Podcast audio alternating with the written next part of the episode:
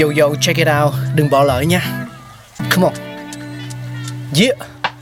Thankful we got con người sáng tạo mà sống dồi dào tình tuổi trời sao vương cao là tích tắp phát minh đầy ắp xây đắp tương lai có một không hai nhưng liệu có ai còn nhớ dùng Xin được gửi lòng biết ơn vô hạn đến những con người không ngừng sáng tạo, mang đến những phát minh mới thay đổi cuộc sống.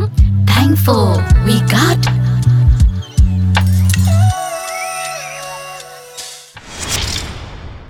Cáo xin được gửi lời chào đến tất cả quý vị thính giả thân yêu đang quay trở lại với không gian khám phá những phát minh. Ngày hôm nay thì uh, chuyến tàu thời gian của Doraemon sẽ đưa chúng ta quay trở về gặp gỡ với một nhân vật cực kỳ nổi tiếng trong ngành in, đó là Johannes Gutenberg. Vào thế kỷ thứ 8, nghề ấn loát với sự trợ giúp của những bản khắc chữ bằng gỗ đã phổ biến ở Trung Quốc, Nhật Bản và Hàn Quốc.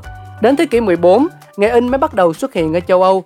Đến năm 1436, với sự ra đời của kỹ thuật in bằng chữ kim loại có thể dịch chuyển được đã giúp cho việc in ấn trở nên đơn giản hơn. Cha đẻ của phát minh này là Johannes Gutenberg, người được mệnh danh là ông tổ của nghề in. Johannes Gutenberg sinh trưởng tại Mainz, một trong những thị trấn lớn nhất ở Đức thời bấy giờ.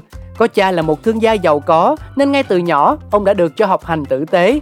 Ông học tiếng Latin từ thời niên thiếu. Cha ông còn là một nghệ nhân kim hoàng nên đã truyền nghề cho ông rất tận tâm. Ông còn có cơ hội đến sống ở Strasbourg để nâng cao tay nghề trong ngành khắc chữ trên đồ trang sức, nên ý tưởng chế tạo ra loại máy in cũng ấp ủ từ đây. Thời đó, hầu hết những quyển sách đều được viết bằng tay nên rất khó đọc. Tuy cũng có những loại sách được in bằng phương pháp khắc chữ, tương tự như chữ Braille dành cho người khiếm thị, nhưng thường rất đắt, chỉ có những người giàu có mới có khả năng mua được. Khi tiếp cận với những sản phẩm này, Gutenberg ban đầu vô cùng thích thú, nhưng sau đó ông cũng canh cánh về việc không có quá nhiều người được tiếp cận tri thức đặc biệt là người nghèo khó không đủ tiền mua những cuốn sách được in ấn quá đắt tiền như vậy.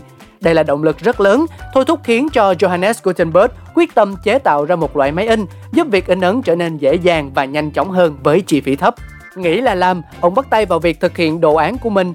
Tuy nhiên mọi việc không suôn sẻ như bản thân vẫn tưởng. Johannes Gutenberg thử nghiệm hết phương pháp in này đến thuật in khác nhưng liên tục thất bại tới mức khánh kiệt.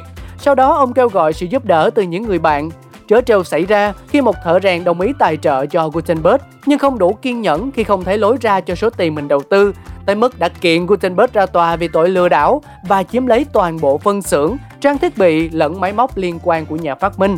Vậy mà không nản lòng, Gutenberg vẫn tiếp tục ra ý tưởng và vay tiền nhằm thực hiện tiếp những cuộc thí nghiệm mới. Và có công mài sắt, có ngày nên kim, cuối cùng ông cũng lần tìm ra được kỹ thuật in mới. Lúc đầu ông tạo chữ in bằng gỗ cứng, mỗi chữ in là một bản khắc nhỏ. Tuy nhiên loại này không tạo ra nét chữ sắc nét và riêng biệt dù có đổi bao nhiêu chất gỗ đi chăng nữa. Thế là ông thử chuyển sang kiểu chữ in bằng kim loại, có thể di chuyển được. Bằng phương pháp này, Gutenberg là người đi tiên phong trong việc in sách kinh thánh bằng tiếng Latin. Bộ sách gồm 2 tập, mỗi tập dày 300 trang với 42 dòng mỗi trang. Đây được xem là bộ sách đầu tiên được in bằng kiểu chữ kim loại có thể dịch chuyển được với những nét chữ rất đẹp và sắc nét. Gần như ngay lập tức, tin tức về những quyển sách do Gutenberg in được ở Mainz lan ra chóng mặt khắp châu Âu và trong suốt thế kỷ 15, loại máy in do Gutenberg sáng chế hầu như được quan sát thấy ở mọi cơ quan xí nghiệp tại châu lục này cũng như bắt đầu mở rộng ra toàn thế giới. Chính nhờ công sáng chế ra loại máy in bằng chữ in kim loại có thể dịch chuyển như vậy, nên Johannes Gutenberg đã được mọi người gọi là ông tổ của nghề in. Để tưởng nhớ, người ta cho đặt tượng của ông tại hai thành phố lớn của Đức là Dresden và Mainz cho đến tận ngày nay. Và đó là những gì chúng ta có trong số phát sóng ngày hôm nay. Xin chào tạm biệt và hẹn gặp lại mọi người. Bye bye!